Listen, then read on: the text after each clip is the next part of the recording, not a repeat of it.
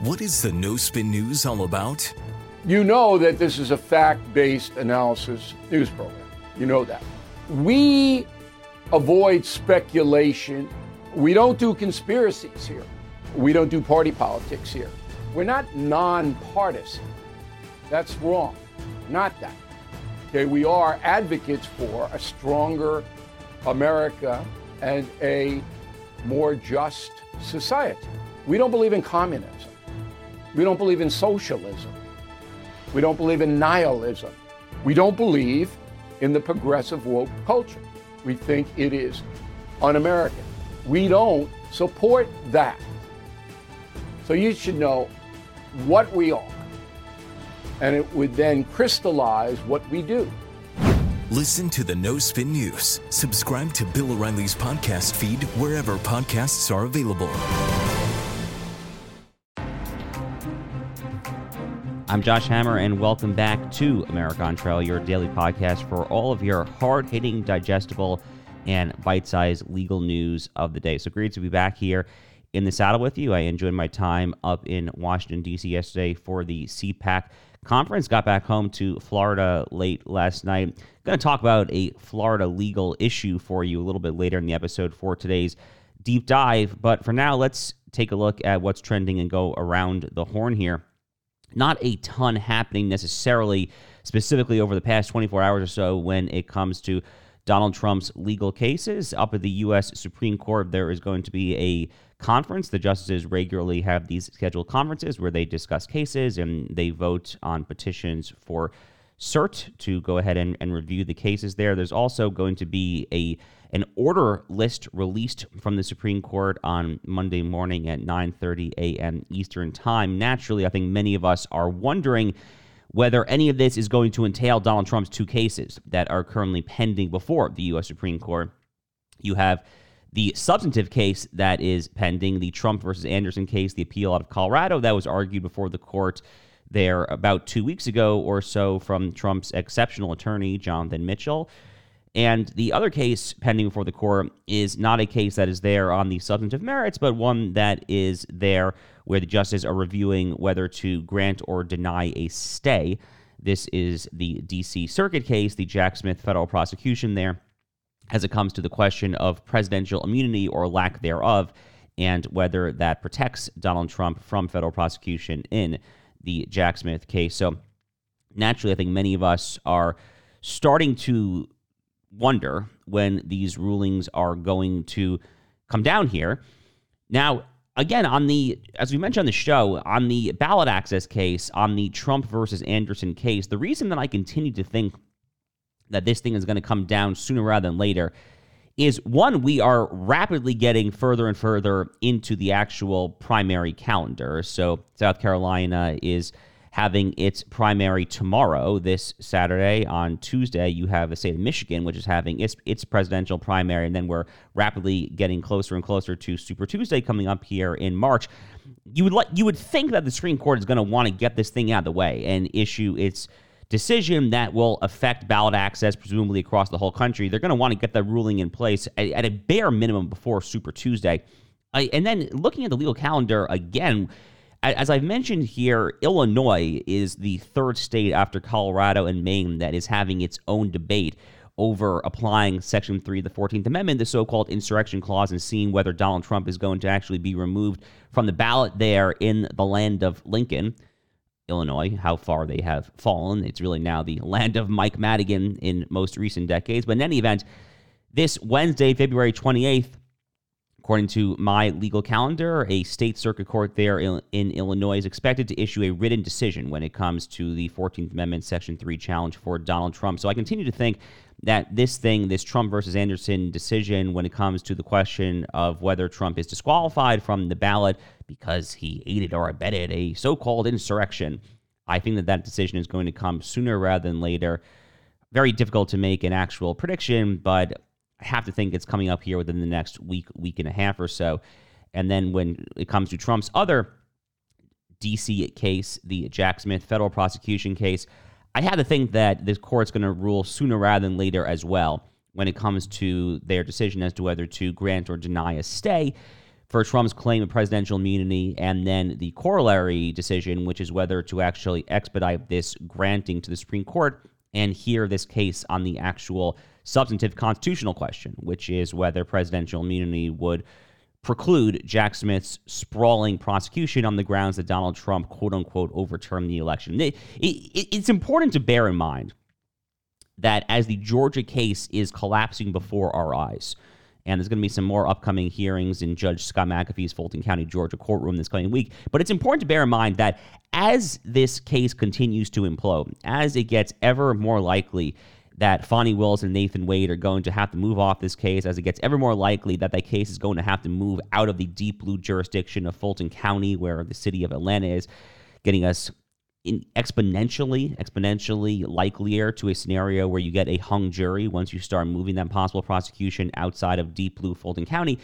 It, it, it's very important to bear in mind that as this is all going on, the Biden regime, the Biden Merrick Garland DNC apparatus is go, only going to double and triple down when it comes to that Jack Smith prosecution in Washington, D.C. That is their crown jewel. That is unequivocally the crown jewel of the Democrat media complex of the sprawling lawfare apparatus right now. It is actually the Alvin Bragg case, the hush money payment case involving Michael Cohen and Stormy Daniels. That is actually the case in New York City.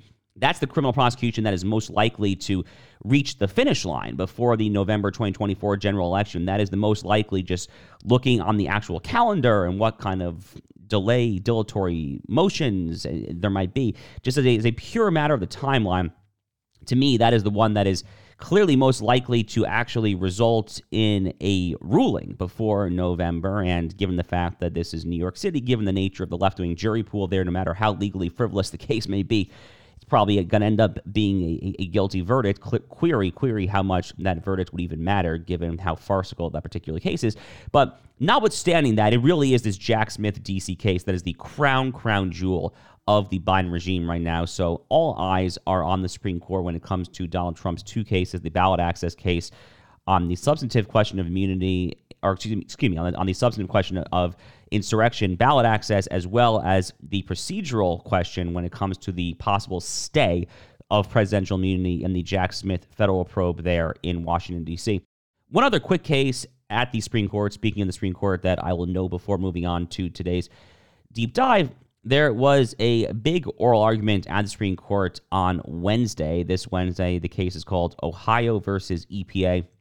You know, it seems like every few years you get a case that is styled at the Supreme Court, insert red state here versus EPA. So, two terms ago, it was West Virginia. West Virginia had a major challenge at the EPA pertaining to the so called major questions doctrine, which is a doctrine of substantive administrative law when it comes to the Supreme Court that was a ruling that came out generally in a way that most conservatives most conservatives and libertarians for that matter would would agree with. Similar issue here in Ohio versus EPA. It has to do with a rule that the EPA has promulgated known as the quote unquote good neighbor plan.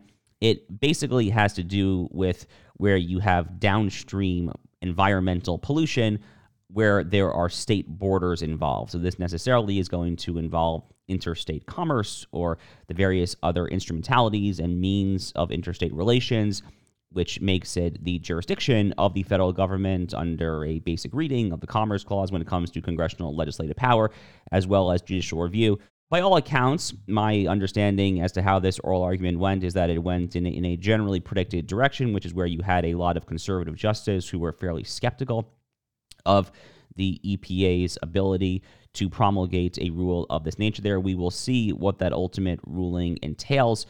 Bear in mind that this is also the term, this is also the Supreme Court term where we have Chevron deference being challenged. The very important longstanding administrative law doctrine of Chevron deference, which basically grants administrative agencies huge, huge power to interpret laws and the it essentially commands judges to defer to agencies quote unquote reasonable interpretations of congressional statutes which many of us have argued has the effect of telling judges not to engage in the very judicial review that they are sworn to do as a basic function of what quote unquote the judicial power of the constitution speaks.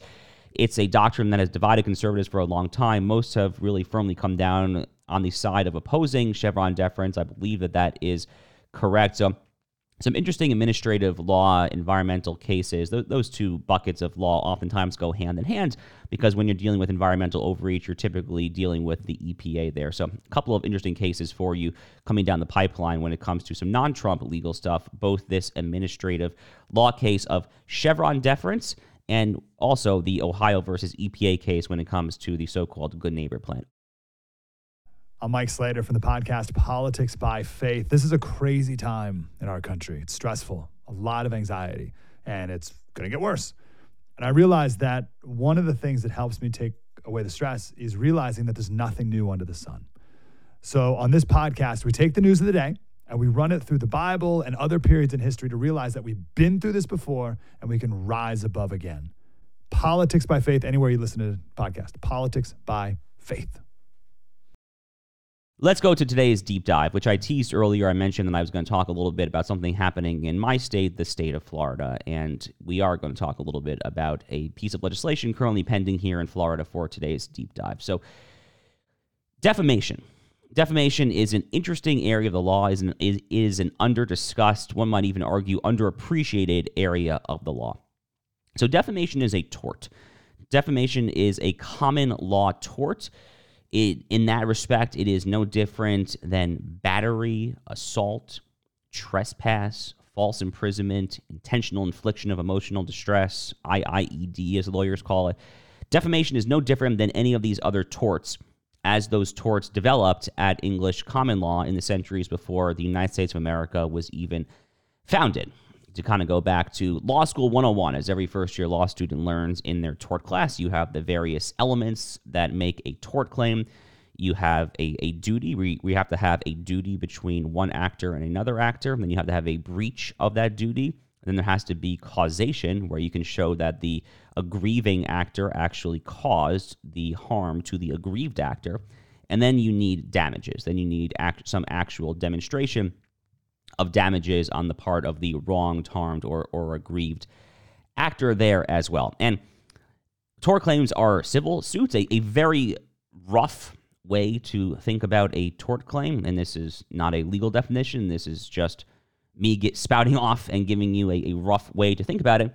But a rough way to think about a tort claim is that it is a scenario in which a party is wronged, but the nature of the wrongness does not rise to the level of a criminal offense for which the state necessarily needs to then use resources to pursue a prosecution. So these tort claims are situations where a party is wronged, but it does not rise to the level of a rape, a homicide, a carjacking, or, or some sort of other violent crime that the state must muster up the resources and then prosecute to the best of its ability, or actually not the best of its ability in the case all too often these days for Soros funded prosecutors all across the country. In any event, I digress. Defamation was part of the English common law, and as such, it was adopted at the time of the American founding. 49 of the 50 states in America today have fully adopted the English common law into their substantive law. The only state that has not done so is the interesting state of Louisiana, which is unique in America's legal system. It's unique in many ways, actually, Louisiana, because it is not actually downstream of the English common law tradition. Louisiana has this Francophilic European continental historical tint to it with all the Cajun influence, the Creole influence. Louisiana historically is much more Catholic than most of the rest of, of America, which which is largely Protestant, at least in most states there. And interestingly, when it comes to Louisiana, Louisiana has actually adopted at the state level the civil law, civil law, which is totally different than the English common law. You know, fun aside, and then I'll get back to what we're talking about here. I remember back when I was clerking on the U.S. Court of Appeals for the Fifth Circuit, which is the federal appeals court that deals with Texas, Louisiana, and Mississippi. And for the most part, when you're when you're clerking on a federal appellate court, you're going to have federal questions come before your docket. You're going to have federal statutes. You're going to have federal constitutional questions. But every so often you you will have state law involved because there's something known as diversity jurisdiction which is even when there is a state law not a federal law involved there that case can still make it into federal court if the parties the plaintiff and the defendant are actually from different states. That's so called diversity jurisdiction. The theory for diversity jurisdiction back at the time of the American founding was that it would be a very biased judge and jury pool, it would be a provincial jury pool if you have these two litigants in a state court where one of them is from out of state. So uh, that was kind of the idea was trying to avoid bias. In any event, I remember dealing with one state law case involving maritime law in Louisiana.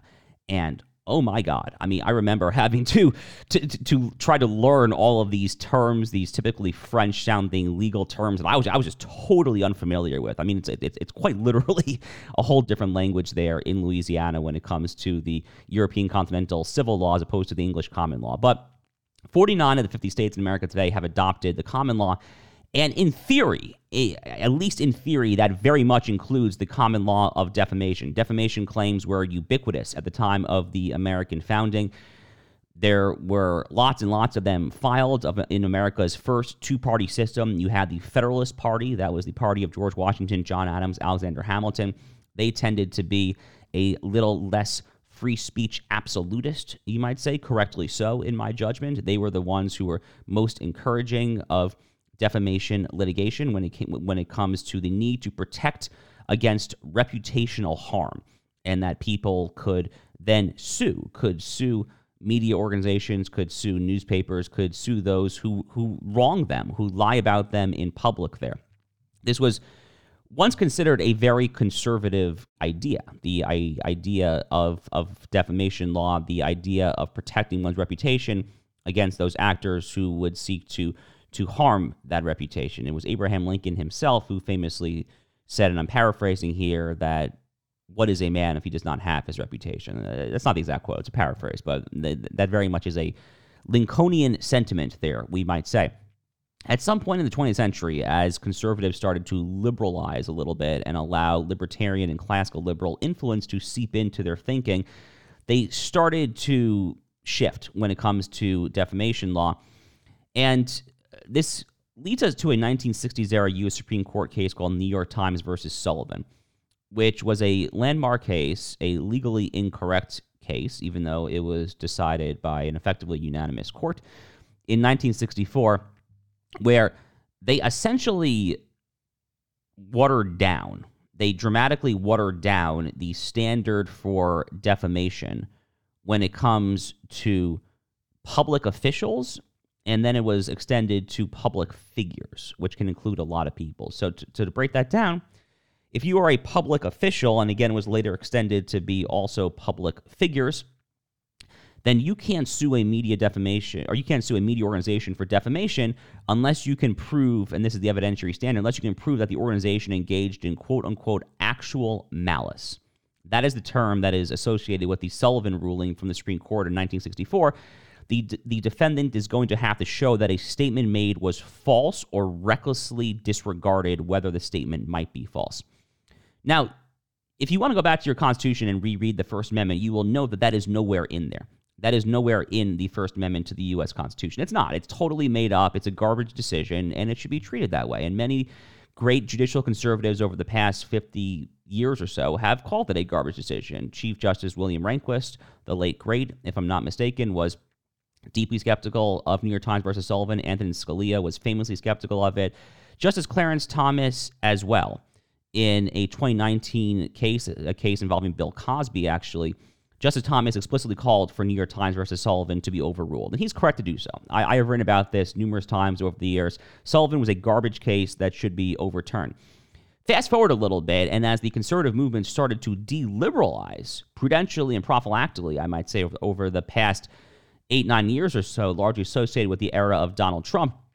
You know, it was in 2016 on the campaign trail. I remember where Donald Trump campaigned on, quote, opening up the libel laws. You know, libel and slander being the two subsidiaries to defamation, whether it deals with written or spoken word. That's libel and slander there. And this freaked out a lot of libertarians and a lot of classical liberals. Oh my God, is he trying to crack down on free speech, trying to open up the libel laws? I remember this like it was yesterday. And no, he wasn't. He was trying to recover, actually, whether he realized it or not, whether it was from principle or substance, or whether it was just a prudential thing that he was saying. he, he was actually trying to recover a more profoundly conservative view of protecting reputational harm in the English common law tradition against those malicious media actors who seek to, to undermine it. So, all of that is context for this debate now happening in the state of Florida, where you have for the second straight year a piece of legislation that is trying to come out there that would really try to get rid of, or at least challenge, the actual malice standard when it comes to defamation. It's really trying to tee up a direct constitutional challenge in all likelihood to try to get the New York Times versus Sullivan case from 1964 overruled. So this is a bill in the Florida House called HB 757. Its companion bill in the Florida Senate is SB 1780. It's being led by a Republican from Pensacola by the name of Representative Alex Andrade. And the bill would assume that media outlets engage in, quote, actual malice if they publish false statements given by anonymous sources. So if you have published something on an anonymous source, then you have you have to overcome what lawyers refer to as a rebuttable presumption of actual malice. You would have to then overcome that presumption in order to avoid being found liable in those cases involving anonymous sources.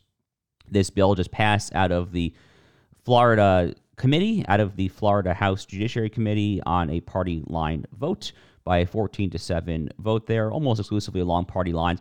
But interestingly, you've had a lot of prominent conservatives speak up against it. You've had folks like my friend Stephen Miller, the Trump advisor. You've had a, lot of others. I think Dan Bongino is, is, is opposed to it. The reality is that there are a lot of us who live in Florida who operate in the conservative media world. I just mentioned Dan Bongino. There's me. There's Buck Sexton. There's Dave Rubin. I could go on and on, but there's uh, there, there's a lot of us. Ben Shapiro, of course. There there are many of us who live here in the state of Florida, and I, I am fully sympathetic to that. I, I I have a personal stake in it. I mean, I don't want to be dragged to court any more than anyone else does. I, I I totally totally get it. On the other hand, what the bill is trying to achieve here, which is realigning defamation law ideally with what it is supposed to be in our system of government and in our broader Anglo American legal tradition, is an absolutely noble cause. And it is a, it is a noble and, and righteous cause there. But you have many people, even on the right, who are really, really concerned about this and for understandable reasons, which is that you probably just will have a lot of leftists who will start filing suit and you'll have the forum shopping and venue shopping and leftist jury pools and things like that, right? So I, I totally understand it. My very simple proposal to try to fix this, because my main concern is that I see a lot of conservatives sounding frankly like liberals. Liberals in the true sense of the word liberal, not progressive, not leftist, but liberal when it comes to civil libertarianism, when it comes to free speech absolutism. You know, it's not quote unquote speech in our tradition to lie about someone maliciously or intentionally. That is not speech. So I see a lot of people having an incorrect substantive view of what quote unquote speech means in the broader Anglo American tradition. And my primary concern is I see a lot of conservatives, frankly, sounding like liberals. So my very, very simple proposal here, my one stop shop heuristic to try to bridge this divide and solve this dilemma when it comes to Florida's defamation law is why don't the drafters of this legislation put in a very simple provision that would require that all lawsuits that proceed in this manner must necessarily be against a journalist who is employed by a media organization that has above X employees call it 300, 500, whatever it is. If you want to make sure that you're targeting the right people, that you're targeting the Miami Herald, the Tampa Bay Times, the Orlando Sentinel, if you want to make sure that you are targeting the right actors here, then why don't you do something as simple as that? I totally, totally understand. And obviously, I sympathize with the idea that I don't want to be dragged into court any more than any of these other folks do. Trust me, I really, really don't. I have way more important things going on in my life. But this is a noble idea. Florida is a red state leader right now. It is a good venue, in theory, to try to lead this long overdue charge to overturn New York Times versus Sullivan. Why don't the drafters of the legislation just put in express provisions limiting this to massive media organizations? that would limit the lawsuits to the major newspapers and things like that, the conservative influencers, our ecosystem, we would be off the hook there. I fail to see how that would not probably single handedly solve a problem there. I look forward to this problem hopefully being solved because, again, it's important to get a better, more robust, more traditional conception of defamation law back into our legal and political regime.